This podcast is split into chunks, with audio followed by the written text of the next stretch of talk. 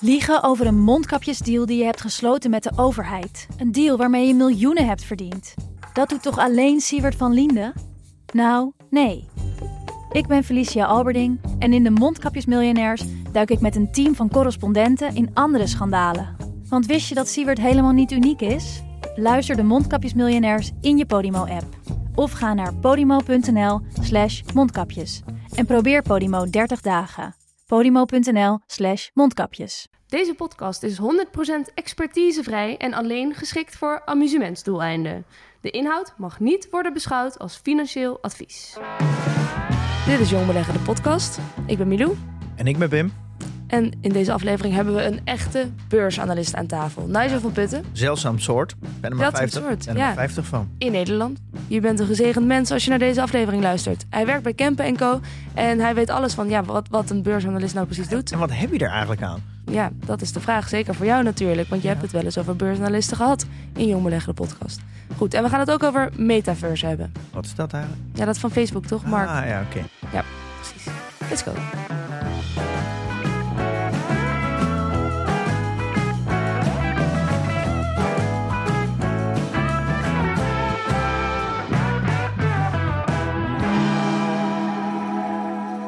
Wat doet nou een analist? Ja, en wat is de invloed van een analist? En wat heb je eraan? Ik ben heel benieuwd. Vind jij jezelf belangrijk, Nigel? Nee. Uiteindelijk is het echt het bedrijf dat zorgt voor de uiteindelijke beurskoers. Daar ben ik wel van overtuigd. Oké, dus daar heb je als analist niet echt invloed op, zou je zeggen? Nee, op heel korte termijn. Op de dag zelf zie je bijvoorbeeld als een grote bank een adviesverandering heeft, dat dat dan wel impact heeft.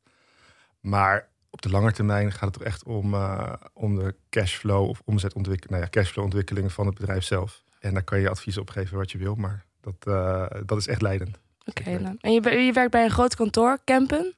Ja, Kempen & Co. Kempen, Landschot. Het zit een beetje aan elkaar verbonden. Dat is dat grote gebouw daar op de Zuidas, vlakbij mijn huis. Dat zie ik wel eens. Ja, klopt. Want op de boven is de verdieping staat Van Lanschot Kempen. En Van Lanschot is eigenlijk de private bank die ooit Kempen & Co. heeft overgenomen. En het is dus eigenlijk een soort van fusiebedrijf waar je aan de ene kant institutionele tak hebt, waar Kempen op actief is, zowel als vermogensbeheer als advies. Mm-hmm. En de andere tak is de private bank. Oké.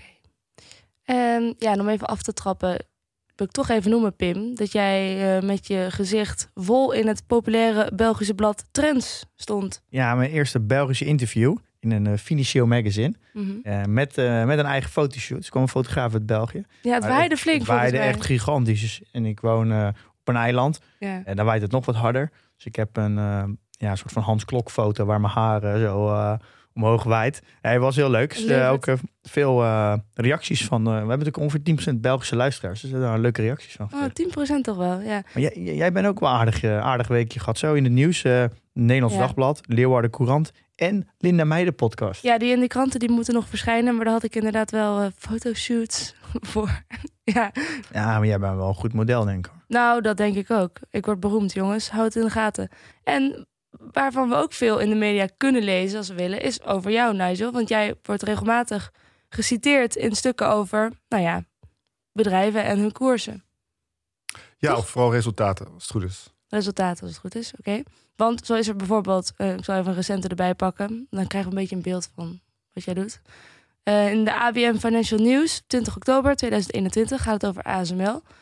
En daar staat: de kwartaalresultaten, inderdaad resultaten, van ASML leverden weinig verrassing op. Dit concludeerde analist Nigel van Putten van Zakenbank Kempen. Zowel de omzet als de bruto marge waren afgelopen kwartaal conform verwachting. De winstontwikkeling was meevallend, maar dat is volgens de analist deels te danken aan bepaalde investeringswinsten. Opnieuw een recordkwartaal op veel fronten, maar ook exact zoals we hadden verwacht, zei Van Putten. Ja.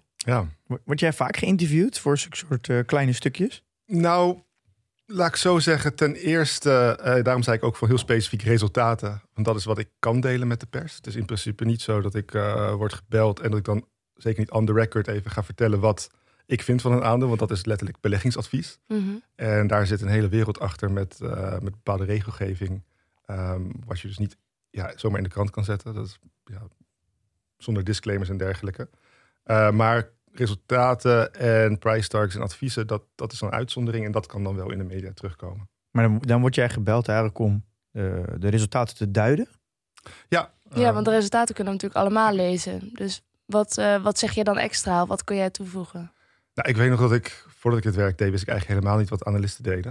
En dan keek ik wel naar het nieuws en dan was er een bedrijf met enorme winstgroei en dat ging het aandeel naar beneden. En ik heb me toen altijd eigenlijk afgevraagd waarom dat was. Nou, dat komt omdat er een bepaalde verwachting in de markt ligt. En mijn taak dan op dat moment om eigenlijk de resultaten zoals ze gerapporteerd zijn te vergelijken met de verwachtingen van mij en andere analisten.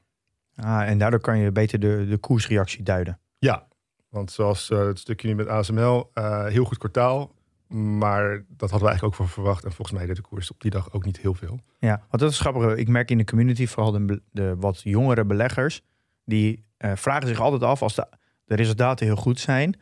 Waarom de koers dan zakt. Ja. En jij zegt eigenlijk dat dat komt omdat de verwachtingen gewoon hoger liggen. Dat die eigenlijk al ingeprijsd zijn. En daardoor reageert de koers andersom. Precies. Kan het ook iets maken met de outlook? Dat de resultaten juist heel goed zijn. Maar dat ze daardoor een bepaalde reservering nemen. Omdat het in de toekomst slechter gaat. Eigenlijk is de outlook veel belangrijker. Want we kijken altijd... Ja, beleggen is vooruitkijken, denk ik. Dus het resultaat... Ja, kijk, als een bedrijf een bepaald resultaat neerzet... wat tegenvalt, maar daarbij meteen een goede outlook geeft... dan is dat eigenlijk belangrijk. En andersom ook. Ik bedoel, een kwartaal kan heel goed zijn... en de outlook best slecht. En dan zie je toch uiteindelijk dat de outlook belangrijker is. Ja, want jij volgt vooral de chippers in Nederland. Dus ASML, ASMI en BASI. Dat is volgens mij, die vallen onder jouw portefeuille, denk ik. Ja, onder andere, klopt. En daar zijn vooral de outlook natuurlijk echt super belangrijk. Het orderboek. Ja, zeker. Nou, inderdaad, de outlook. Wat is outlook precies? De toekomstige verwachting. Ja. Het bedrijf zelf presenteert er cijfers, maar die presenteert ook wat ze verwachten in de toekomst. Of nabij de toekomst. Ja. Ja. En ook gedeeltelijk belangrijk, omdat die bedrijven eigenlijk heel goed zijn om te voorspellen wat er gaat gebeuren. Dus eigenlijk is die guide de guidance, de outlook, is meestal in de prik. En daarom kijk je alweer naar het kwartaal verder. Want daar zit zeg maar de nieuwe informatie. Ja, want kijk je altijd maar een kwartaal verder? Nee, natuurlijk niet. Maar je krijgt een outlook over vaak 1 kwartaal. Dus die vergelijk je dan met je verwachtingen. Ja. Maar ja, het blijft niet bij de kwartaal. Als je in dat kwartaal in één keer een omzetgroei laten zien die sterker is... of een marge die veel zwakker is... dan heeft dat in principe ook invloed op de kwartalen en jaren daarna. Ja. En daarom zie je ook best wel heftige beweging op wat misschien een heel kleine aanpassing lijkt soms. Ja, omdat het er doorgerekend wordt. Ja, precies. Ja. Ik weet, Pim is altijd best wel kritisch op analisten. Hij zegt daar wel eens dingen over van ja, ze zijn vooral heel erg van het algemene. En ze hebben weinig specifieke kennis. Dus wat denk jij? Ik denk dat er heel veel analisten zijn. Ja, hoeveel ongeveer, denk je? Ik denk in Nederland, niet zo heel, een stuk of 50 denk ik. Oh, dat valt dan best mee. Ja. En hebben die wel echt allemaal hun eigen ideeën? Of komt dat ook heel vaak overeen? Ah, er zijn toch wel meer dan 50 analisten? In Nederland denk ik wel. Nou, alle vermogensbeheerders hebben ook analisten. Pensioenfondsen hebben analisten. Nou, ik weet niet hoeveel collega's jij hebt. Maar nee, maar goed onderscheid in maken. We hebben de sell-side analisten. Dus eigenlijk advies geven aan de vermogensbeheerder. En dan tel ik even niet de analisten en de portefeuille managers mee... die dan eigenlijk onze klanten zijn die het geld daadwerkelijk beheren. Ah, oké, dus echt het beroep analist zijn en niks anders doen dan eigenlijk het verdienmodel zit hem in het verkopen van analyse. Dat bedoel je daarmee? Ja. En jij bent een van die 50? Ja, klopt. Vet. Maar je vraag was, kennen ze allemaal de materie heel goed? Maar vooral kun je iets toevoegen als analist. Kun je, bijvoorbeeld Koen zat hier vorige week, ik denk op deze plek. En hij had het over halfgeleiders. Nou, daar zit ik dus ook in die wereld. Hij weet veel meer daarvan dan ik. Ik bedoel, ik ga daar ook niet eens mezelf mee vergelijken. Maar ik weet op een gegeven moment wel wat belangrijk is. En ook vooral, het is ook vooral de delta of het verschil wat het bedrijf... het ene moment zegt en het andere moment. Of wat er ergens anders in de wereld gebeurt... Dat kan ik wel duiden, zonder dat ik nou precies weet... wat elk knopje op zo'n lithografiemachine doet. Ja, ja. Mm-hmm. Dus daar en het helpt wel om langer naar bedrijven te kijken... en meer ervaring te hebben. En dan heb je het allemaal een keer gezien... of dan kom je uiteindelijk tot meer inzichten... die misschien niet eens per se met de technologie te maken hebben. Ik denk dat je Koen ook vroeg van... wat denk je van de markt, blijft het cyclisch? Ja, uiteindelijk kun je heel veel weten van de technologie... maar je moet ook wat weten van de psychologie in zo'n supply chain. Nou ja, mm-hmm. dat zijn allemaal van die dingen waar ik denk ik best wat aan kan toevoegen... zonder dat ik echt een techneut ben. Maar dat komt dan omdat je gewoon al een heel lange tijd... diezelfde industrie volgt en daardoor eigenlijk een heel beetje... ja, een soort van vingerspritsen gevoel krijgt voor die sector. Ja, en daardoor beter kan duiden eigenlijk. Ja, het helpt. En het is natuurlijk altijd weer net nieuw. En het gaat altijd net anders dan je denkt. Maar je ziet wel bepaalde patronen... en als je die leert herkennen, dan... Ja, dan denk ik wel dat daar bepaalde waarde in zit. Ja. Welke aandelen volg je nog meer naast ASML, ASMI en BASI? Nog een paar buitenlandse chippers, maar ook in Nederland Just Eat Takeaway. Dus ik heb zeker ook de podcast geluisterd met Jitse Groen. TomTom, Light of Signify tegenwoordig natuurlijk. Philips Lighting. Ja, en nog een paar bedrijven in België. Ik zag CM, zag ik ook langskomen. Klopt. En ook nog een aantal... Kijk, ik vind het best een interessante sector. Dus ook, bedrijven uit Zweden en Noorwegen. De concurrenten van CM. Precies, ja. Ja, want jij volgt dan een groepje bedrijven vooral in technologie. En kan je wat meer vertellen over wat is jouw output dan? Wat creëer jij eigenlijk als je die bedrijven volgt? Ja, goeie. Onder andere dus reacties op de resultaten. Maar dat is maar een klein deel. Het echte werk in principe is het produceren van rapporten. En wat voor soort rapporten? Bedrijfsspecifieke rapporten. Dus een bepaald investeringsidee eigenlijk werk je uit in zo'n rapport. Kan ook thematisch zijn of over een sector. Dus dat verschilt een beetje. Maar het is het idee dat je wel uiteindelijk uitkomt op een bepaald advies. Zij het kopen, verkopen, houden met een bepaald price target op de individuele bedrijven die je volgt. En naar wie gaat dat advies dan? Naar institutionele beleggers. Dus dat zijn vermogensbeheerders, pensioenfondsen, verzekeraars, hedge funds, ook wel family offices, maar professionele beleggers. Ja. Maar die kopen dan eigenlijk een stukje content eigenlijk. Zo kan ik het toch eigenlijk zien. Het is vergelijkbaar eigenlijk met een soort van journalist die schrijft in dit van jouw rapport, maar een artikel en dat verkoop je eigenlijk. Zeg ik dat goed? Ja, een beetje ook wat consultants doen, denk ik. Ja, consultants, dat is misschien een mooi voorbeeld. Ja. Ja, dat is wel veranderd hoor. Want ik bedoel, door wetgeving is brokerage aan zich eigenlijk heel erg veranderd de laatste jaren. Waar je vroeger betaald werd in handel, is dat nu eigenlijk uit elkaar gehaald. Waar je dus een adviestak hebt en een executie. Ja, dat is die MiFID 2 wet, waardoor ze dus niet meer advies en transactie samen kunnen voegen. Waardoor ze los moeten betalen voor het advies en los voor de transactie. Klopt. Ja. Maar dit is dus eigenlijk waarom dus particuliere beleggers eigenlijk niet weten wat jij doet. Want die kunnen die adviesrapporten die jij schrijft eigenlijk niet lezen. En ook omdat ze dat niet kunnen betalen. Die is echt alleen maar voor de B2B-markt. Ja, maar ook omdat er bepaalde wetgeving bij zich en een bepaalde zorgplicht die allemaal wegvalt als je dus een belegger als professioneel kan kwalificeren. Dus dat speelt ook een hele rompslomp aan administratie. Ik heb een rapport van jou gezien. Het ziet er heel mooi uit, heel groot. En dan komt er uiteindelijk wat wij dan als soort van particulier terecht te zien is. Een Nigel van Putten van Kempen & Co. geeft koersdoel ASML 900 en zegt kopen.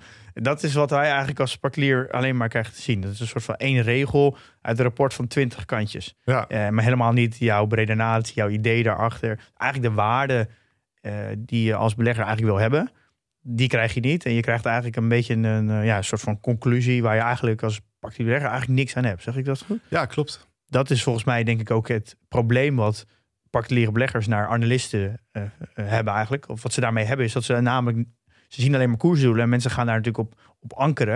Ja. Maar eigenlijk helemaal niet zien hoe zo'n koersdoel tot stand is. En dat is natuurlijk super gevaarlijk. Ja, zeker. Ja. Waarom? Nou, je gaat heel erg als particulier laten sturen doordat als zoveel analisten een gemiddelde koersdoel hebben van 800 en de huidige koers is 600. Dat je dan denkt, ze zitten er ruim boven. Dan ga ik gewoon mee met de analisten. Maar je kan helemaal niet lezen wat voor risicoprofiel ze meenemen in de analyse. Wat voor verwachtingen ze meenemen. Misschien ben jij het helemaal niet eens met die verwachting. Of maken ze bepaalde aannames van dit moet wel lukken. En daar is dat koers op gebaseerd. Maar als je dat echt zou kunnen lezen. En dan denk je, daar ben ik het eigenlijk niet mee eens. Dus dan zou je dat koersdoel voor jou ook naar beneden moeten bijstellen. Dus de beredenatie achter zo'n koers is natuurlijk extreem belangrijk. Wat vind jij er eigenlijk van dat er zoveel koersdoelen de wereld ingeslingerd worden? En wat moeten particuliere beleggers daarmee? Ja, de vraag is eigenlijk, wie is het publiek? Van als wij dat uitsturen, dan doen we dat ook om te laten zien aan andere institutionele beleggers van wij volgen dit aandeel. We hebben daar vandaag wat over geschreven. Misschien moet je eens bellen om klanten voor de bewijzen van. Dat gebeurt niet zo heel snel, maar dat zou zomaar... laat in ieder geval zien dat we daarmee bezig zijn. En dat loopt dan via mediakanalen uiteindelijk...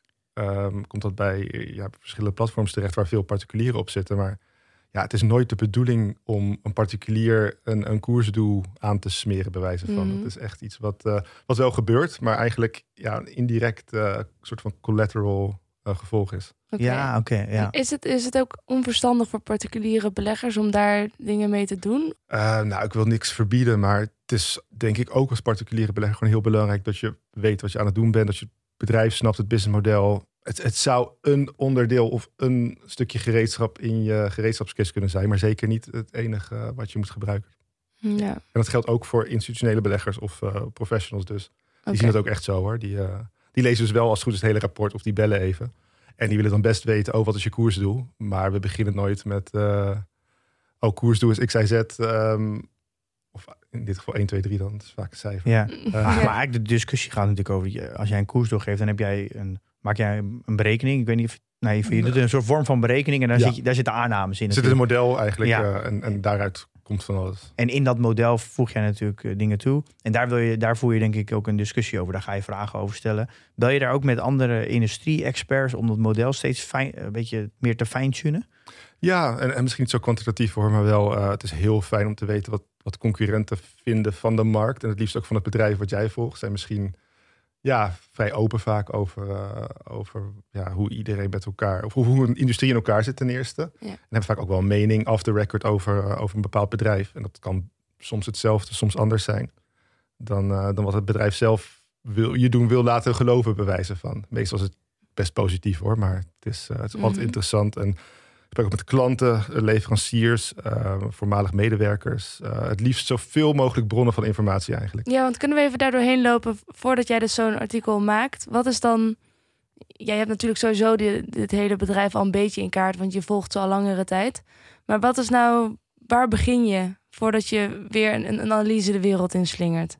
Het beginpunt is wisselend. Dus het is eigenlijk van, ik heb een bepaalde visie op een bedrijf en dat verandert nu door een stukje nieuwe informatie of een stukje nieuw inzicht. Kun je misschien met een voorbeeld? Ja, cijfers helpen. Dus je krijgt elke keer wel weer nieuwe informatie in de guide, maar ook zeker de call met management. Maar goed, die informatie krijgt iedereen. Dus in zoverre is dat niet bepaald dat je zich kan zeggen, ik differentieer me daarmee. Mm-hmm. Dus jij moet toch op zoek naar die andere pareltjes. Je wil zelf je eigen informatie wel verzamelen, zodat je echt iets nieuws kan toevoegen. Ja, wat ik vaak doe en wat ik heel leuk vind aan de hooggeleider industrie is dat de meeste bedrijven zijn beursgenoteerd. Dus je hebt er echt honderden. En je kan door het luisteren van die calls van die bedrijven weer dingen leren over de bedrijven die je zelf volgt. Mm-hmm. Dus als bijvoorbeeld recent zijn een bedrijf van, we hebben best wel wat capaciteitsproblemen gehad in de chipwereld, maar dat lijkt nu wel onder controle. Nou, dat vind ik dat wel heel interessant om dan weer mee te nemen naar een bedrijf wat misschien machines maakt om die chips te maken. Van, zou je dus meer machines nodig hebben of minder? Nou, het lijkt dan minder. Nou goed, dat is één datapunt. En dan, je hebt natuurlijk nooit, de toekomst kan je niet voorspellen. Maar je kan wel een soort van thesis maken op basis van informatie die ik hier en hier en hier hoor. Zou dat dit soort invloed kunnen hebben op dit bedrijf? Dus daar moet je eigenlijk heel creatief in zijn, in dat verzamelen. Het is best een creatief beroep, ja hoor. Ben je een soort detective? Een combinatie van, ik soort van creatieve detective, dat klinkt misschien heel, heel gek. Ja, maar heb jij ook toegang tot informatie die wij als particuliere belegger niet hebben? Nee. Wat jij leest en ziet, dat zou ik ook kunnen zien. Ja, en natuurlijk dus bellen met mensen en dergelijke. Maar het is vooral heel veel werk, kost heel veel tijd. Maar wij hebben expliciet geen toegang tot informatie die niet elders beschikbaar is. Dat zou echt... bijvoorbeeld als je mensen belt op een netwerk, dan heb je... Dus je bouwt wel door de jaren heen een netwerk op die jij makkelijk kan benaderen. Waar je heel veel informatie uithaalt die ik bijvoorbeeld niet zou hebben. Ja, dat klopt. Dus je hebt gewoon een soort van Rolodex met allemaal industrie-experts die je even belt om te horen hoe het gaat. Ja. Of... Ben je ook CEO's? Ja. Ja, die zijn best open hoor. En die snappen ook van... Kijk, wij zijn als analisten natuurlijk ook een manier om voor hem... of haar indirect met beleggers te praten. Dus hij kan het ook niet allemaal zelf spreken. Dus als hij mij informatie geeft... hopelijk gewoon eerlijke informatie natuurlijk... dan zou dat best tot ook weer een moment kunnen leiden... dat ik wat meer over het bedrijf zeg... wat ook weer bij beleggers terechtkomt... en hem of haar in zoverre helpt in communiceren met de markt. Ja, oké. Nou, als jij een rapport schrijft... en een pensioenfonds die neemt dat rapport af... en gaat aan de hand van dat rapport, onder andere dat rapport... een positie innemen, dan heb jij natuurlijk een belangrijke rol vanuit de CEO gezien. Ja, en zo worden wij ook wel gezien. Hoor. Worden ook echt ik heb heel veel respect voor mensen die echt een heel groot bedrijf runnen. Maar ze zijn verrassend open met analisten. En nogmaals, we spreken ze vaker in calls en dergelijke met meerdere tegelijk. Het is niet vaak dat je apart gebeld wordt. Ook omdat je dat misschien niet eens wil. Want wat voor informatie zou je kunnen delen wat niet met anderen gedeeld kan worden. Ja. Maar zeker als ik bijvoorbeeld bel met specifieke vragen, dan wordt daar uiteindelijk vaak wel tijd voor gemaakt, ja. Want als ik bij zo'n earnings call zit, zie als het laatste half uur zijn vragen. Ja. Jij zit er ook altijd tussen? Niet altijd. Maar jij hebt wel eens ook een vraag gesteld. Ja, natuurlijk. Ja. Oh, wat leuk. Oh, ik vind dat eigenlijk het meest interessante stukje altijd. Het zijn vragen die ze natuurlijk van tevoren niet kunnen voorbereiden. Waardoor je ook veel meer emotie van de CEO ziet. Ja. En je gaf aan dat je volgt, denk ik, als ik zo verstaan, een beetje 8 aandelen, denk ik. 9 aandelen. Nou, iets meer dan 10 volgens mij. 10. En doe je dat echt helemaal alleen of werk je altijd met een schrijver op bord met meerdere mensen? Dat je ook mekaars ideeën kan pingpongen. Wij hebben bij Kempen ook echt teams die sectoren met meerdere analisten volgen. Vastgoed en ook life science of biotech. Het team waar ik in zit is wel een team, maar wij volgen eigenlijk allemaal onze eigen aandelen. En natuurlijk heb je het met elkaar erover. Maar ik schrijf op dit moment althans eigenlijk alles zelf. Maar hoe ziet zo'n dag van jou er dan uit? Ik vind het toch een heel vaag beroep eigenlijk. Je bent een soort detective, ook een soort journalist bij die me kritische vragen stellen. Wat doe jij door de week? Ja, de dag begint altijd wel heel op dezelfde manier. Dus je hebt nu cijferseizoen, earnings season. Een aantal weken per kwartaal waarop heel veel bedrijven, allemaal tegelijk helaas, persberichten de wereld insturen met de cijfers en dus de outlook. Nou, ik heb wel een kalender waarin ik in principe weet wanneer dat gaat gebeuren. Mm-hmm. Dus dan zorg ik dat ik om 7 uur helemaal klaar zit. Dat is vaak om 7 uur. En dan in principe probeer ik het stukje dan wat uiteindelijk dan in de krant terechtkomt zo vroeg mogelijk uit te sturen. Want? Ja, misschien heb je die film gezien. De Wolf of Wall Street. Nee, Margin Call. Oh, Margin Call. Dat die CEO zegt, you have to be first cheat or smart. Ja, anyway. And I don't cheat. Precies. Dus in dit geval op zo'n dag wil je de eerste zijn. Die iets de wereld instuurt. Ja. Yeah. En we hebben ook altijd een morning meeting om 8:10.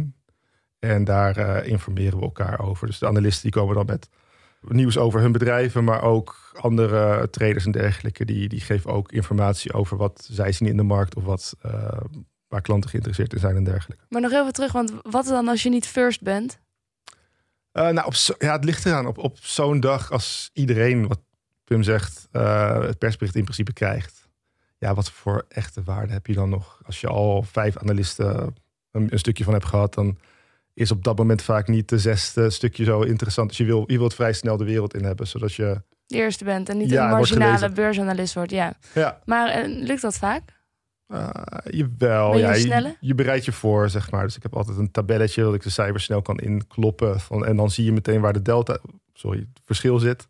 Tussen wat je verwacht en wat er wordt gerapporteerd of wat er wordt verteld over de toekomst. Ja. En dan weet je meteen waar je moet kijken of waar je op moet focussen. Dus maar dit doet natuurlijk iedereen, elke beursanalist. Ja, nee, maar ik denk ook dat, kijk, er moeten mensen zijn die de cijfers interpreteren. Want bedrijven die rapporteren wel cijfers, ook omdat accountants dat op een bepaalde manier willen. Maar het is niet per se interessant vanuit een beleggingsperspectief. Ja. Maar de toegevoegde waarde op zo'n dag vind ik wel gelimiteerd. Het is veel leuker om inderdaad zelf met een eigen idee te komen en dat de wereld in te helpen. Maar daar heb je vaak nog wel even wat tijd voor nodig, denk ik. Als het echt heel, heel nieuw is, dan heb je misschien wel een paar weken nodig ook om even dit weer te verwerken en ook een nieuw toekomstbeeld te schetsen. Denk ik zo, toch? Ja, het is heel vervelend, vind ik persoonlijk, dat al die bedrijven altijd in een paar dagen rapporteren. Dus ik loop heel snel achter. Ja, ik wil dus inderdaad wel heel graag weten wat iedereen heeft gezegd. Want je leert op de gekste dingen weer nieuwe dingen over de bedrijven die je volgt. Dus dat vind ik heel leuk. Maar je loopt wel snel achter de feiten aan, dat klopt. Want je hebt een periode waar het heel druk is. Alle informatie komt in één keer op je af. En dan heb je een periode, denk ik, waar het vrij stil is. Waar je alles gaat verwerken. En dan op een gegeven moment krijg je weer die drukke periode. En dat gaat volgens mij de hele tijd zo heen en weer. Ja, dus eigenlijk, we hebben het nu over de dag. Maar je kan het ook eigenlijk inderdaad over weken en maanden. Er zit een bepaalde trend, een bepaalde tendens. Dat klopt. Een cyclus? Ja, het is eigenlijk een cyclus, klopt. Want cyberseizoen, dat is het inderdaad interpreteren, updaten, maar nog niet heel veel kans om echt nieuwe insights te genereren. Dat doe je inderdaad in de periode daarna. Proberen content te produceren en dan ook weer te zorgen dat je dat onder de beleggers ogen krijgt, gedeeltelijk door gewoon mailtjes te sturen. Maar eerlijk, die worden niet allemaal gelezen. Dus je belt ook vaak en nu natuurlijk wat minder met de pandemie. Maar in principe gaan we ook 1 keer per kwartaal langs bij beleggers. Wat bedoel je mee bij beleggers? Bij jouw klanten eigenlijk? Bij mijn klanten, ja. Inderdaad. Ja, oké. Ja, want is er bekend wat voor soort klanten jij hebt? Kan je dat delen? Ja, misschien niet specifieke namen, maar vermogensbeheerders, die heb je als pensioenfondsen, als verzekeraars, hedgefunds, family offices. Maar die nemen dan een pakket af bij jullie? Dus bijvoorbeeld, ik wil alle technologie aan, of willen ze specifiek van jou? Of nemen ze één specifiek bedrijf af? Of? Nee, we doen niet een specifiek bedrijf. Dat is denk ik voor ons niet interessant commercieel. Maar in principe kan je research toegang kopen voor bepaalde sectoren, dat klopt, ja. Oh, dus jullie hebben gewoon een soort van terminal-achtig ding. Of in ieder geval een inlog in je. Ja. Krijg gewoon abonnement eigenlijk op een sector of op alles. En kunnen dan aanklikken inderdaad. En dan krijg je gewoon een maandbedrag voor. En dan krijg je gewoon altijd toegang tot de rapporten. Ja, heel goed samengevat. Maar het kan dus zomaar zijn dat grote pensioenfondsen bij meerdere partijen denken alle analyses inkopen, denk ik. En dan ook gaan vergelijken. Dus dan hebben ze natuurlijk 2 keer of 3 keer ASML. En dan gaan ze een beetje kijken van welke aannames zijn er gemaakt en wat is het idee erachter. Zo kunnen ze eigenlijk zelf een mening vormen aan de hand van meerdere rapporten lezen. Ja, ik bedoel, wat Milou al zei, er zit een bepaalde creativiteit in. Dus wat ik schrijf over ASML kan heel anders zijn dan wat iemand anders schrijft. En beide kunnen interessant zijn. En nogmaals, ik denk dat professionele beleggers en ook particuliere beleggers, als het goed is, dus heel veel werk zelf doen. En puur die input gebruiken van, hé, dat is interessant wat je hier vertelt. Vertel me er meer over. Wat is je aanname en hoe kom je tot deze conclusie. Dan helpt het denk ik wel om meerdere bronnen van informatie te hebben. Klopt. Ja, want is dus een analist ook een goede belegger? Ja, een goede vraag. Het is niet hetzelfde. Hoezo is dat niet hetzelfde? Nou, ik volg dus in principe een aantal bedrijven. Ik probeer het een beetje als sector eigenlijk zelf te zien. Omdat ik dan, wat ik net al zei, ergens iets kan leren wat ik ergens anders weer kan toepassen. Maar ik zit soms wel op de details. Dat je echt heel diep in de materie zit. En of je daar per se een betere belegger van wordt, dat is niet gegeven. Nee, maar dat is dus dan wel heel interessant wat je zegt. Want dan zeg je dus eigenlijk dat er is een kennisvoorsprong als belegger zijn en er niet toe doet. Dat volg ik je niet helemaal. Want jij weet alles ervan. Of in ieder geval meer dan degene die het rapport afneemt. Jij zit de hele dag mee bezig. Ja. Dus die kennisvoorsprong die je hebt, die kan je dus niet altijd omzetten om ook een betere belegger te zijn. Dus meer kennis betekent niet dat je een betere belegger bent. Nou, ik had moeten zeggen, ik mag niet beleggen in de aandelen die ik volg. Dat mag je niet doen? Nee, ook dat, ja. Oh, wat onhandig. Dat is wel onhandig, maar ik denk ook wel goed dat dat niet mag. Het is misschien ook wel goed, maar ik snap wel dat het niet leuk is. Ja, want dat is de regel, omdat je dan de koers kan gaan beïnvloeden als je positief over iets hebt. Dat wil je niet. Een soort van frontrunnen op mijn eigen posities. Ja, wel mooi. Ja. Maar laat ik zeggen, dus ik bedoel meer te zeggen van een gedeelte van het werk is meer het ondersteunen van het beleggingsproces. Zonder dat je dan per se meteen zegt, ik ben een betere belegger. Het scheelt gewoon heel veel tijd wat ik doe voor beleggers bijvoorbeeld. Ik kan heel veel dingen uitzoeken of heb ik al gedaan omdat ik die bedrijf al jaren volg. Ja. Waar ze dus gewoon misschien in een uurtje mij spreken, bewijzen van 3 dagen werk kunnen skippen. Ja, oké. Dat is het gedeelte waar ik mee bezig ben. Daarom zeg ik van, het is niet per se dat ik dan een betere belegger ben. Want ik help beleggers op bepaalde punten. Maar het helpt natuurlijk wel om kennis te hebben. Maar dat is natuurlijk dan wel het interessante. Jij verzamelt dus zoveel informatie en je brengt dat samen in een rapport. Maar de conclusie, die moet je uiteindelijk als belegger zelf trekken. Het enige wat jij doet is, je verzamelt alle belangrijke informatie, zodat iemand het heel snel kan consumeren.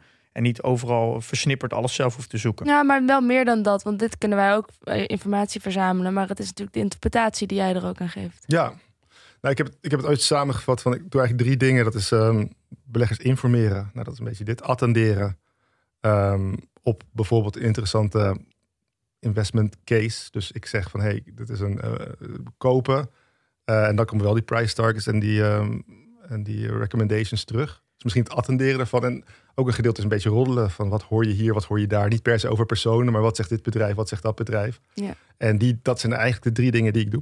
Ja, ik vind het een hele... Je hoort natuurlijk constant, particuliere beleggers hebben een achterstand. Je kan de markt niet verslaan. 80% doet het slechter dan professionals. Nou, al de dingen. En ik ben er eigenlijk een beetje op zoek naar waar komt dat dan door? En is dat ook echt wel zo? Dan ben ik eigenlijk dus op zoek naar wat maakt dan een belegger een goede belegger? Er wordt heel snel gezegd, iemand heeft heel veel tijd. Of iemand heeft heel veel toegang tot heel veel informatie. Dus meer kennis. Maar ik kom er steeds meer achter dat is helemaal niet zozeer... Dat je dat een betere belegger maakt als je dat hebt. Ja, ik denk dat de kennis van het werk gedaan hebben je wel kan helpen met bijvoorbeeld als een aandeel niet doet wat je verwachtte. Dus bijvoorbeeld je hebt het gekocht, maar het gaat 10, 20, 30% omlaag. Verkoop je dan in paniek omdat je eigenlijk niet precies weet waarom je het aandeel überhaupt hebt gekocht? Of denk je, hé, dat is eigenlijk wel heel fijn, want ik kan meer bijkopen. En dat verschil is denk ik waar analisten beleggers bij kunnen helpen. En dat is denk ik ook het verschil tussen een goede en een minder goede belegger. Is van, heb je het werk gedaan en kan je dan op het moment dat het misschien anders gaat dan je verwacht, daar rust in hebben. Ja. Ja, dus weten wat je koopt is dus eigenlijk het allerbelangrijkste als belegger. Ja, en dat geldt denk ik dus voor iedereen. Want je zou natuurlijk heel snel kunnen zeggen als buitenstaander, als een analist fulltime bezig is met bedrijven volgen, en die volgt natuurlijk meerdere bedrijven en je zit in een industrie dat groeit. Nou, dus de semiconductor groeit hard. Dus het is geen vliegtuigindustrie waar het sowieso een uitdaging is. Dus dan zou je zeggen, als jij de hele week mee bezig bent, al een paar jaar, dan moet het voor jou vrij makkelijk zijn om de winnaars daaruit te pikken. Dus ik kan bijna zeggen, waarom zou je dat niet voor jezelf doen en gewoon fulltime beleggen? Nou ja, daar moet je bepaald kapitaal voor hebben ten eerste. Ja, dat is waar. Maar ik beleg zelf ook in halfgeleiders, ja, klopt. Dus niet de namen die ik zelf volg, maar gelukkig zijn er dus heel veel beursgenoteerd, vooral in de Verenigde Staten. En dat is in principe mijn hele portfolio. Klopt, dat is eigenlijk je mag niet de bedrijven bezitten die je volgt. Ja. Maar je mag wel concurrenten of je voor in dezelfde industrie bedrijven dus wel. Dat is letterlijk een concurrent van ASML. Ja, oké. Maar uiteindelijk is dus wat je als beursanalist wel hebt, namelijk toegang tot meer informatie, omdat je een netwerk hebt in die wereld en je kan mensen eerder bellen, telefoon oppakken van hoe zit dit? Die toegang is dus niet zaligmakend, zeg je eigenlijk. Eigenlijk is het belangrijkste dat je weet waarom je iets koopt en afspraken met jezelf maakt. Ik denk uiteindelijk wel, ja. Zou ik als particulier ook de rapporten kunnen kopen bij Van Kempen? Of is dat voor echt onbetaalbaar voor mij? Of is het gewoon, mag dat gewoon niet? Dat mag niet eigenlijk. Want jij bent niet volgens MiFID 2 professioneel. En je bent een kleine speler, Pim. Ja, dan hebben we een grote zorgplicht en dergelijke. Dus oké, niet professioneel. Oké. Thanks. En dat is de MiFID-wet. Dat is de scheiding tussen advies en en daar zit heel veel, komt daarbij kijken inderdaad. En zeker ook het verschil tussen particulier beleggen en professioneel, misschien institutioneel beleggen. Ja. Is het vak daardoor ook veranderd door die nieuwe wet? Jazeker, ja. Want ik denk dat het aantal analisten wel is geslonken sinds die wet. Want het verdienmodel is veranderd. Ja, klopt. Het is ook een wet die met heel goede bedoelingen is geïntroduceerd, maar volgens mij niet helemaal lekker is uitgewerkt. Maar goed, dat is misschien voor een andere podcast. Nou, ik wil wel weten, wat waren de goede bedoelingen? Nou, er zit natuurlijk een bepaalde perverse prikkel in.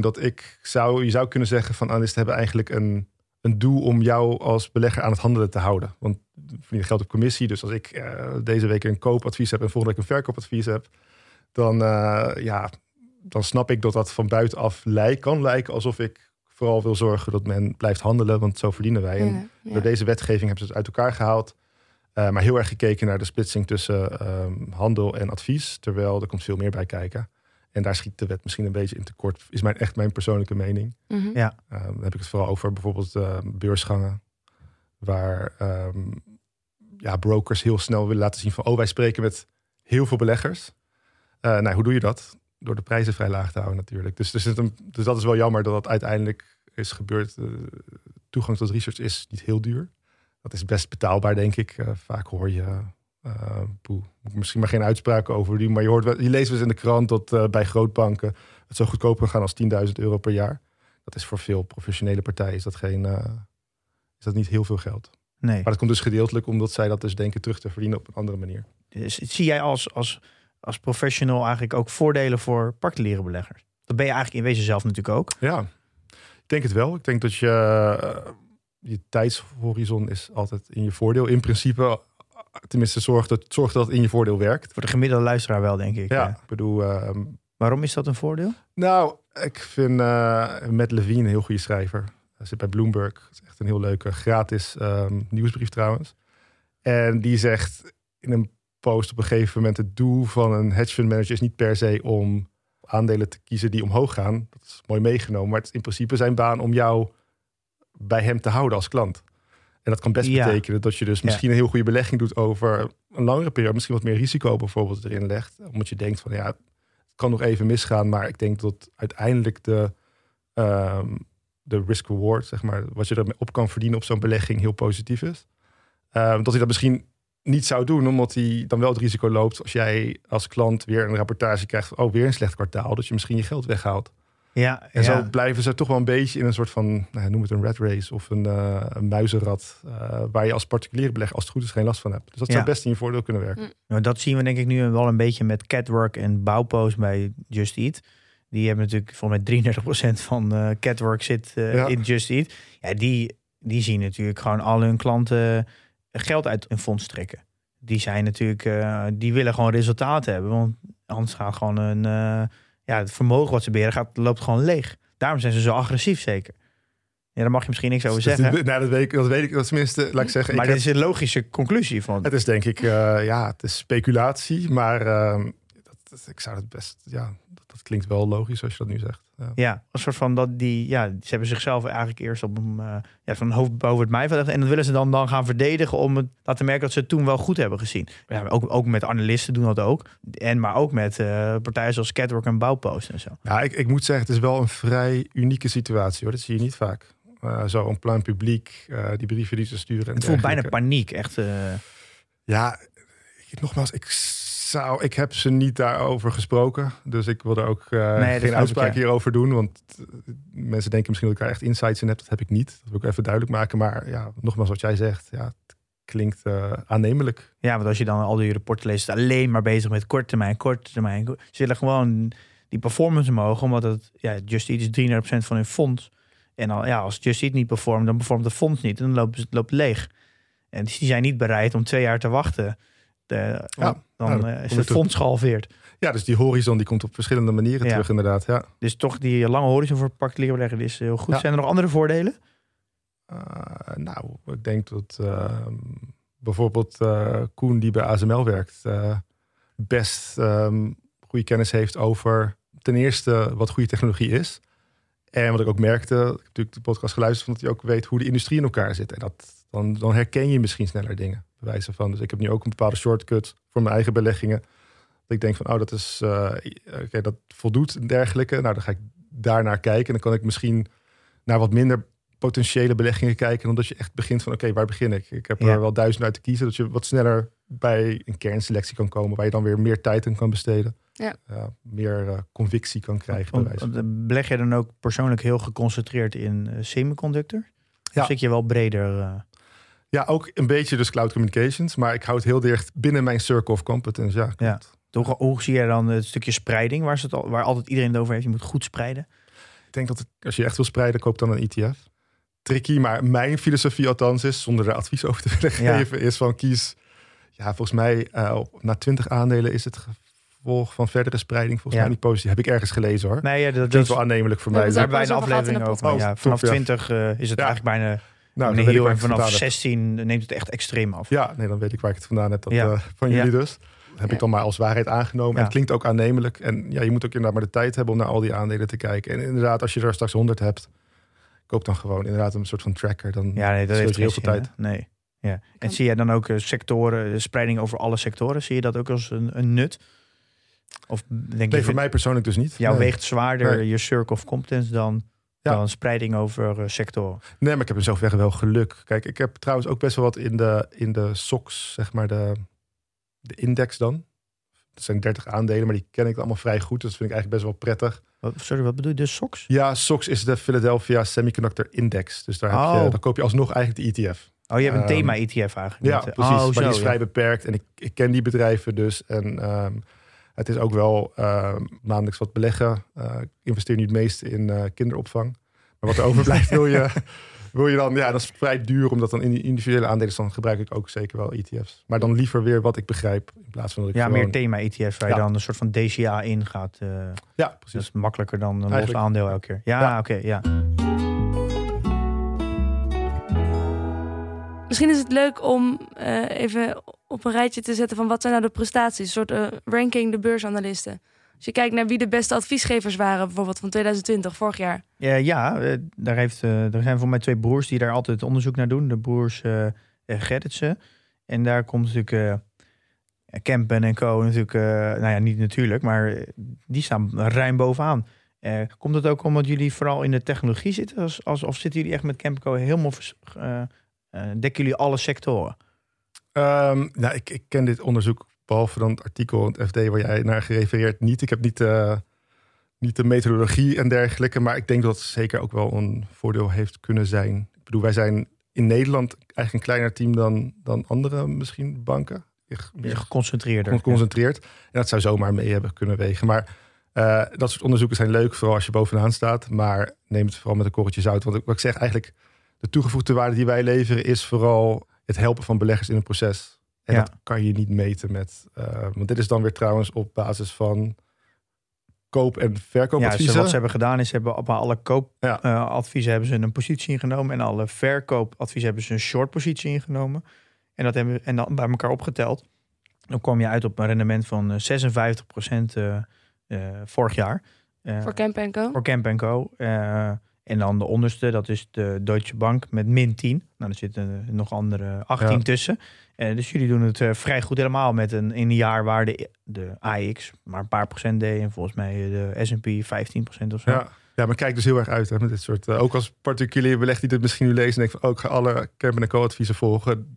Ja. Dus niet, bij wijze van. Maar nee, dit zijn leuke dingen. Maar je hebt ook onderzoeken op basis van price targets... of op basis van hoe accuraat de voorspellingen zijn. En ja, ik vind het altijd heel erg tricky om daar wat over te zeggen... zonder dat ik daadwerkelijk de database heb gezien. Want ik weet gewoon uit ervaring dat je daar bepaalde verschillen in kan hebben... die niet... Laat ik zeggen, wij optimaliseren niet om altijd het perfecte koersdoel te hebben, bijvoorbeeld. Het is wel belangrijk dat we... Bijvoorbeeld als we een koopadvies hebben, niet stiekem tegen iemand gaan zeggen van... oh, ik denk eigenlijk dat het een verkoop is. Absoluut niet. Maar als ik iets meer tijd nodig heb om iets interessants te schrijven over een bedrijf... Dan wacht ik even met het bijvoorbeeld verhogen van een koersdoel.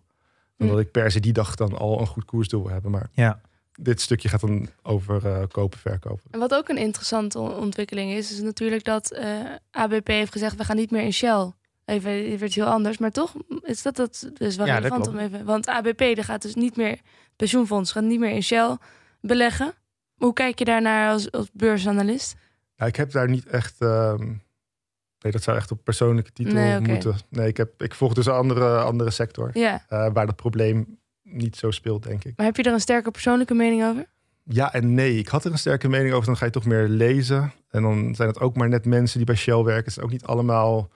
Er zijn ook mensen die natuurlijk iets goeds willen voor de wereld. Dus, de mensen die bij Shell werken? Ja, ik denk in principe ook. Ja, die hebben ook kinderen en dergelijke. Dus het is misschien zou je ook kunnen zeggen van... joh, werk met Shell om te kijken waar... Maar goed, ik heb wel zoiets zelf van... Ik beleg liever niet in schadelijke industrieën. Of dat nou olie is of wat dan ook. Ja, daar heb je echt voor je als persoonlijk belegger een duidelijke mening in. Van heel veel industrieën mijd ik echt gewoon. Nou, ik beleg voor mijn kinderen eigenlijk. En dat vind ik wel leuk om dat dan te combineren met soort van de wereld die je wil. Dat is misschien wel goed. Dan heb je dus een beetje, je kan stemmen met je stemmen ook met geld. Ja. En zo zie ik dat wel een beetje, de combinatie. Maar ik ben er niet heel erg mee bezig, nee. Binnenkort komt er denk ik een vrouw, de eerste vrouwelijke gast over echt duurzaam beleggen. En gaan we dit dilemma ook voorleggen. Over dat je, wat is nou beter? Is nou de benen pakken? Is nou beter om in gesprek te gaan? Samenwerken? Ja, samenwerken. Uitsluiten. Wat Follow This bijvoorbeeld doet. Want doordat ABP weggaat, valt wel een hele grote steun van Follow This weg. Ja. Dus als alle pensioenfondsen uit Shell gaan, dan krijgt Follow This straks nooit meer de meerderheid. Want alle aandelen die ervoor terugkomen, dat zijn allemaal hedge funds en zo. Die gaan Follow This niet steunen. Dus daardoor is eigenlijk de hele revolutie die Follow This wil bewerkstelligen, die valt nou straks in het water. Dus ik kan ook weer wat van zeggen. Ik weet het antwoord niet, maar in ieder geval er is van alle kanten is wel wat te zeggen. En uiteindelijk is Shell wel de grootste, geeft het meeste geld uit aan duurzame energie. Dus ja, relatief gezien aan de omzet is niks, maar het is wel de grootste in de wereld. Dan, ja, ik had het gisteren met iemand erover. Het is nu ook met bijvoorbeeld het chiptekort, wat misschien nu weer een aluminiumtekort gaat worden, of een tekort aan havencapaciteit in de US. Het is echt een heel complexe wereld. En dit is ook weer zo'n heel complex vraagstuk. Ja. Waar je gewoon niet heel snel kan zeggen... oh, dit is beter dan dat. Ja. Maar in ieder geval leuk om een keer een kijkje in de keuken van een beursanalist te krijgen. We hebben het vaker over gehad. Toch, Pim? Ja, ik wil nog wel één ding toevoegen dat ik toch... Ja, ik ben er toch een beetje de voorvechter voor de particuliere. En ook een beetje de emancipatie van de particuliere. Ik denk dat we naar een ver-Amerikanisering van ons stelsel gaan... Dus dat we het vangnet wat we van vroeger kenden, die gaat steeds meer weg. We moeten steeds meer voor onszelf zorgen. We gaan ook in de tijd met lage rente en inflatie, veel meer ZZP'ers, veel mensen zonder pensioen. Jonge mensen die niet meer een vakbond willen. Ja, we moeten het allemaal zelf gaan regelen. En ja, ik ben er voorvechter om het gat tussen de professional en de particulier te verkleinen. En ja, jouw beroep zorgt wel, nou, je zorgt niet zozeer, maar jouw beroep zit wel in die tweedeling. Dat je heel bewust, je bent in principe een hele hefboom, want je verzamelt heel veel informatie. Maar dat zet je dan alleen maar weg bij de businessklant. En ik zou natuurlijk heel graag willen dat jouw rapporten natuurlijk ook als een soort van Febo-apparaat beschikbaar zijn door gewoon een paar euro's in te gooien. En dat ik daar een rapport voor jou kan uittrekken. Ik vind het knap hoe je begint over Amerikanisering en allemaal mooie termen en eindigt met een Febo-apparaat. Ja, nee, maar dat kan gewoon. Ja, dat kan, creativiteit heb je nodig, hoor ik net. Ja. Dat zou ik heel graag willen. Dat zou ik heel mooi vinden als uiteindelijk al... Jullie zijn allemaal hele slimme jongens. Nou, jij bent een hele slimme jongen. Met die 50 anderen zou het heel mooi zijn als die allemaal ook... rapporten delen die voor particuliere beleggers ook in zijn. Want dan krijgen we veel meer een speelveld waar het voor iedereen gelijk is. Dat zou voor mij echt een fantastisch eens. Zijn. Ja, en wij hebben het er al eerder over gehad. Ja. Wat je nu op Substack of op Twitter ziet en dergelijke. Vooral in de US, eigenlijk nauwelijks in Europa. Ja. Er zit echt heel goede content tussen. Wat ook vaak weer verdwijnt achter een paywall. En terecht. Want, ja, maar dan hebben we mooi wat van beter te duur dan niet te koop. Kijk, nu is het niet te koop. Maar als het iets voor 50 of 100 of 200... Nee, heb ik in ieder geval de optie. Nu heb ik gewoon de optie niet. Ja, dat vind ik vaak erger dan dat het duur is. Maar het is natuurlijk ook wel wat je zegt... de ver-Amerikanisering... die is nog niet heel lang bezig. Nee, dit is echt in het begin, ja. Ik begrijp wat je bedoelt met... Ja. Ja, wij zijn natuurlijk gewend, als ik naar mijn ouders kijk... ook je pensioen en dergelijke, dat werd allemaal heel goed geregeld. Is nog steeds best wel heel goed geregeld. Dus er is veel minder een noodzaak voor de mensen die nu om dat zelf te... En dat merk je nu wel, een bepaalde bewustwording... dat het misschien aan het veranderen is. En daar zijn jullie natuurlijk een uitstekend voorbeeld van.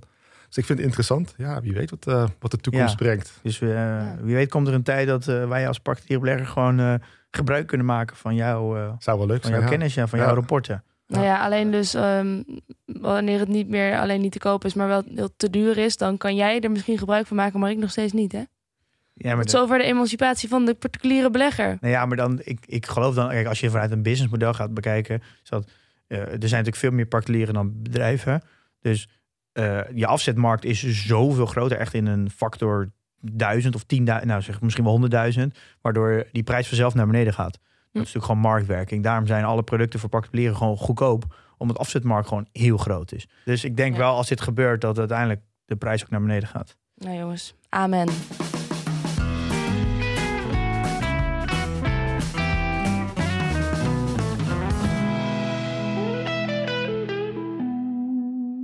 Geen tijd voor de portfolio dividend tracker update.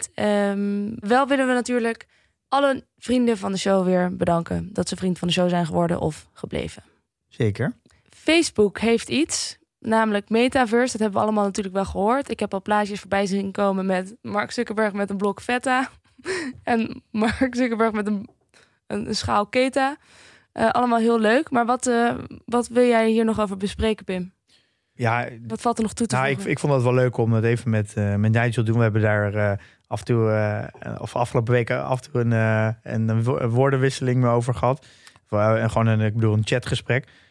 Pittige discussie, ja. Ja, en Facebook wordt een meta, moet ik eigenlijk zeggen, platforms. Dat wordt de nieuwe naam. Dus dat platforms, dat was voor mij nieuw, maar het is dus Meta Platforms. Okay. En de ticker wordt MVRS vanaf 1 december. En ze gaan dus rapporteren in... 2 categorieën, family of apps. Facebook, Instagram en WhatsApp. Dus eigenlijk alle socials, dat wordt de family of apps. En reality labs. Dat worden dus de 2 hoofdcategorieën. En daar valt augmented reality en virtual reality onder. Dus AR en VR. En dat is natuurlijk wel... Ik heb er nooit eerder zoiets groots gezien. Ze verdienen 40 miljard per jaar. Dat is 40 miljard winst. Dat is een marge van 33%. Nou, dus sowieso vind ik al insane. 40 miljard gewoon... Vrij cashflow, dat is echt bizar veel. Ja. En dan gaan ze 10 miljard per jaar aan iets nieuws steken... wat eigenlijk totaal nog niet bewezen is. Want niemand weet of het succesvol gaat worden. Het is een soort van passie van Mark Zuckerberg.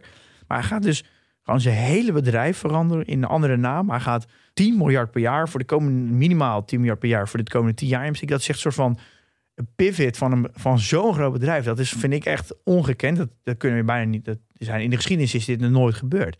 Ik vind dit echt bijna een gigantisch groot experiment. En als belegger zijn stap je in natuurlijk. Gewoon je hele risicomodel van Facebook is gewoon compleet veranderd. 2 maanden geleden, als je een analyse over Facebook had gemaakt en je kijkt nu naar, dan kan je die eigenlijk bijna weggooien en bijna weer opnieuw beginnen. Dus als belegger zijn kan dit best zorgelijk zijn. Ligt een beetje aan welke intenties je in Facebook belegt. Ik ben daar nog wel over nadenken dat het hele model nu wel veranderd is.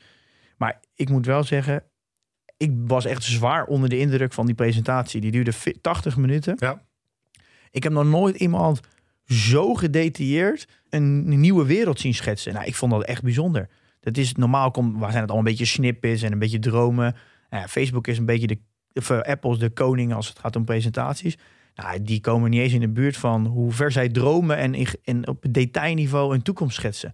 Dit is gewoon de eerste keer dat wij een soort van beeld krijgen. Hoe gaat een metaverse er überhaupt uitzien? Ja, ik vond het echt indrukwekkend. Ik vind het knap dat je dat als zo'n groot bedrijf durft. Dat je zo'n grote wijziging in je koers, eigenlijk in je bedrijf durft te stoppen. Dat zal je Apple, Microsoft en zo, Google allemaal niet zien doen. Ja, hoe is het bij jou zo geland na een week? Ja, nee, na een week, goed punt. Toen ik het filmpje zag, want eigenlijk is het natuurlijk wat ze hebben gepresenteerd, is een filmpje van wat zij denken dat de toekomst kan brengen. Het is allemaal niet echt. Ze zijn er pas net in begonnen, gaan nu investeren en willen ongeveer die kant op.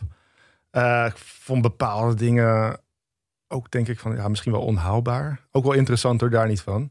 Maar het komt ook op het moment dat Facebook misschien in de echte wereld wat problemen heeft. En dan nu, ja, misschien heel cynisch gedacht, juist nu met dit komt. Zou er ook over een paar jaar kunnen komen. Want nogmaals, dit gaat jaren duren. Ik snap wel dat ze beleggers willen meenemen van hey, wij hebben een droom, gaat wat kosten. Ja, maar dit moet toch nu? Je kan niet 10 zeggen, we gaan 10 miljard per jaar uitgeven. Dat klopt. En dan, en ik weet nog, het was bij de earnings call, kwartaalcijfers. Ja, we gaan 10 miljard gaan we uitgeven aan de metaverse. En iedereen had het, wat de fuck is de metaverse? Dan kan je niet 2 jaar wachten om dan te presenteren wat het is. En ze zijn al sinds 2015 of 16 zijn ze al bezig met de metaverse. Het is ook niet nieuw of zo. Nee, daarom hebben Oculus Rift al heel lang geleden gekocht. Maar er zijn ook voorbeelden van Epic of Fortnite en dergelijke. Er bestaat al wel iets wat er op. Superveel, ja. Maar nu wordt het voor het eerst een beetje bij het grote publiek duidelijk wat het überhaupt is. Ja. Ik heb natuurlijk op de traditionele media heel vaak werd uitgelegd metaverse. Iedereen probeert metaverse. Niemand lukt het om het goed uit te leggen. Het is ook echt heel vaag. Ja, maar het mooie, als het goed is, het wordt dus in plaats van web 2.0, wat eigenlijk heel gesloten is natuurlijk. Facebook is een soort van platform. En als jij daar gebruik van wil maken, moet dat via Facebook. Of eigenlijk, en dat is het probleem van Facebook misschien, je moet dat doen via een Apple-telefoon of een Android-telefoon. Ja, dat is de probleem. En daar hebben we dus natuurlijk ook omheen. Dus het is ook een gedeeltelijk defensief. Dus ik vind het. En daarom zei ik na een week, want ik zag eerst het filmpje, ik dacht van, wat is dit voor tegenkomende? Ik vond het vrij kinderachtig wat ze lieten zien. Ik bedoel, ik dacht dat is veel volwassener. Aan de andere kant las ik dus ook in die earnings call dat hun doelgroep is 15 tot 29 jaar. Dus daar val ik al buiten. En eigenlijk de groep die 15 tot 29 is over 10 jaar. Ja. Dus misschien is het ook wel helemaal niet aan mij besteed. Maar ik vond het, ik dacht, ontwikkel daar naartoe, maar maak het allemaal niet zo. Ja, eenduidig. Het gaat gebeuren. Facebook gaat eraan meewerken, of Meta dus, en ook andere partijen. En misschien was ik ook wel gewend, gewoon als particulier, maar ook als belegger, dat bijvoorbeeld Apple laat altijd zien wat er aankomt. En Google laat ook heel toffe dingen zien op het gebied van AI. Maar daar zijn ze dan al bijna. Dus misschien is dat ook wel iets wat ik dacht van, ja, het is makkelijk om iets te vertellen over iets wat misschien over 10 jaar gaat ontstaan.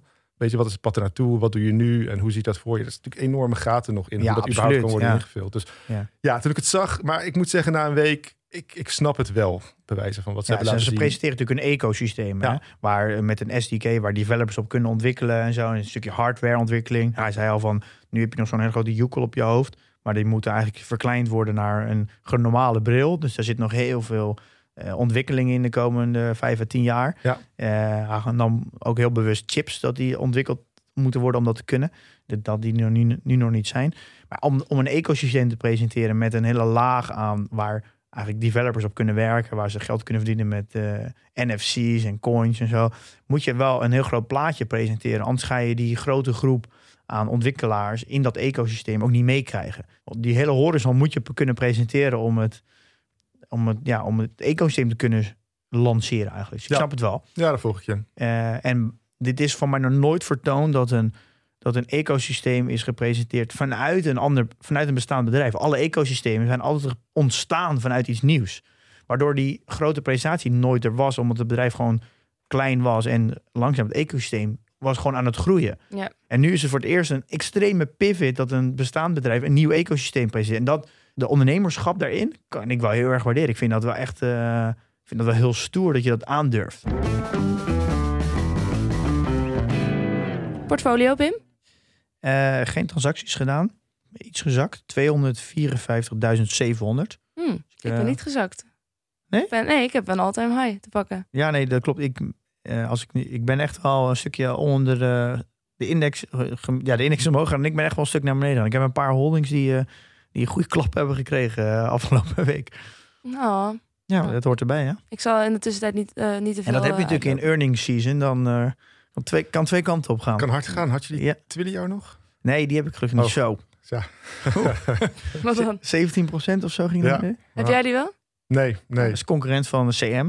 Amerikaans concurrent. Het vergelijkbaar, om en bij vergelijkbaar Amerikaans variant. Ja, we hebben het wel eens over gehad. Ja, we hebben het over gehad, ja. Ik sta op 7.799. Dus dat is voor mij aanzienlijk. Ja, straks ga ik door de grens van 8.000. Het is een nieuwe maand, hè? Dus je kan weer dan ga ik sowieso door de grens van 8.000. Ja, zo, kijk, dat is makkelijk. Ja, succes is maakbaar. Dat blijkt maar weer. We hebben ook geen content tip, geen vraag, geen review. Want er is helaas gewoon geen tijd meer voor. Pim, jij hebt nog een mededeling van huishoudelijke aard. Ja, na 1,5 jaar podcast opnemen met Tukan. Af en toe een klein beetje pauze, maar vooral lange pauzes toen mijn zoon geboren was. Wat niet voelde als een pauze. Het wordt voor mij even tijd om even rust te nemen en even stil te staan. Ik heb dat wel even nodig om even tot mezelf te komen. Ja.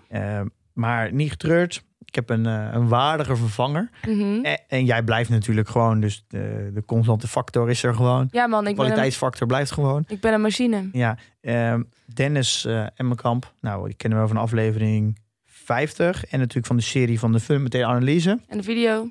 En de video's natuurlijk. Ja, die komt mij vervangen.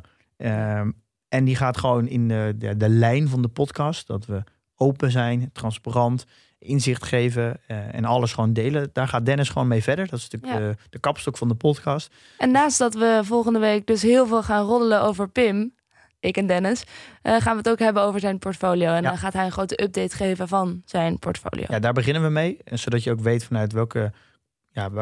vanuit waarheid hij praat. Dus dan kun je de andere afleveringen daarna ook veel beter begrijpen vanuit welk perspectief hij praat. Dus, precies.